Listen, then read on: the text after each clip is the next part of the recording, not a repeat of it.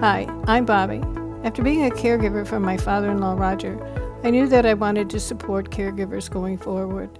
I am now a certified caregiving consultant and educator, a caregiver support group leader, and a frequent presenter at caregiver conferences and webinars.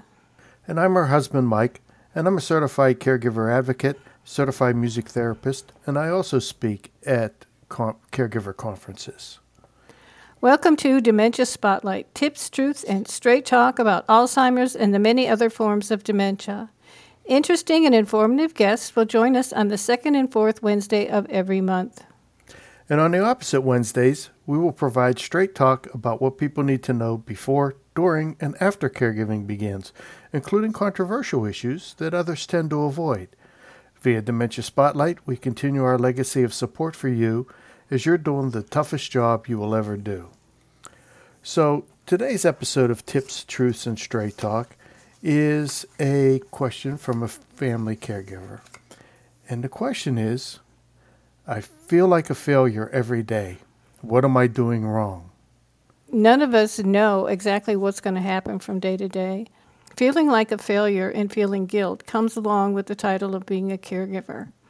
And as human beings, we have this innate ability to assign guilt when something doesn't go the way that we think it should, and that guilt goes squarely on us. And there's no way to do this perfectly. So you, you you're going to make mistakes. And what worked yesterday isn't going to work tomorrow. And and the bottom line really is you may not feel like it, but given everything you're facing, you're actually doing a hell of a good job. I, I mean, that's that's really what it boils down to. And in the moment, it may not feel like it, but in retrospect, you will see you're doing a darn good job.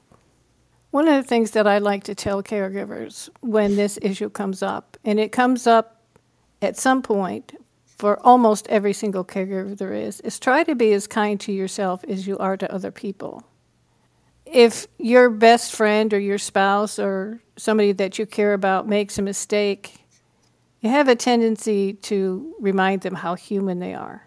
Remind yourself of the same thing because you are doing the best and you're coming from a place of love and you're coming from a place of support. And nobody, not even you, can ask more of you than that. Good advice. If you would like us to answer your question on the air, email us at info at bobbicarducci.com. This has been Dementia Spotlight tips, truths, and straight talk about Alzheimer's and the many other forms of dementia. You can find more information about us on our show website at dementiaspotlight.show. I'm Bobbi. And I'm Mike. Bobbi and I would love to hear from you, answer any questions you might have, or just find out how you're doing.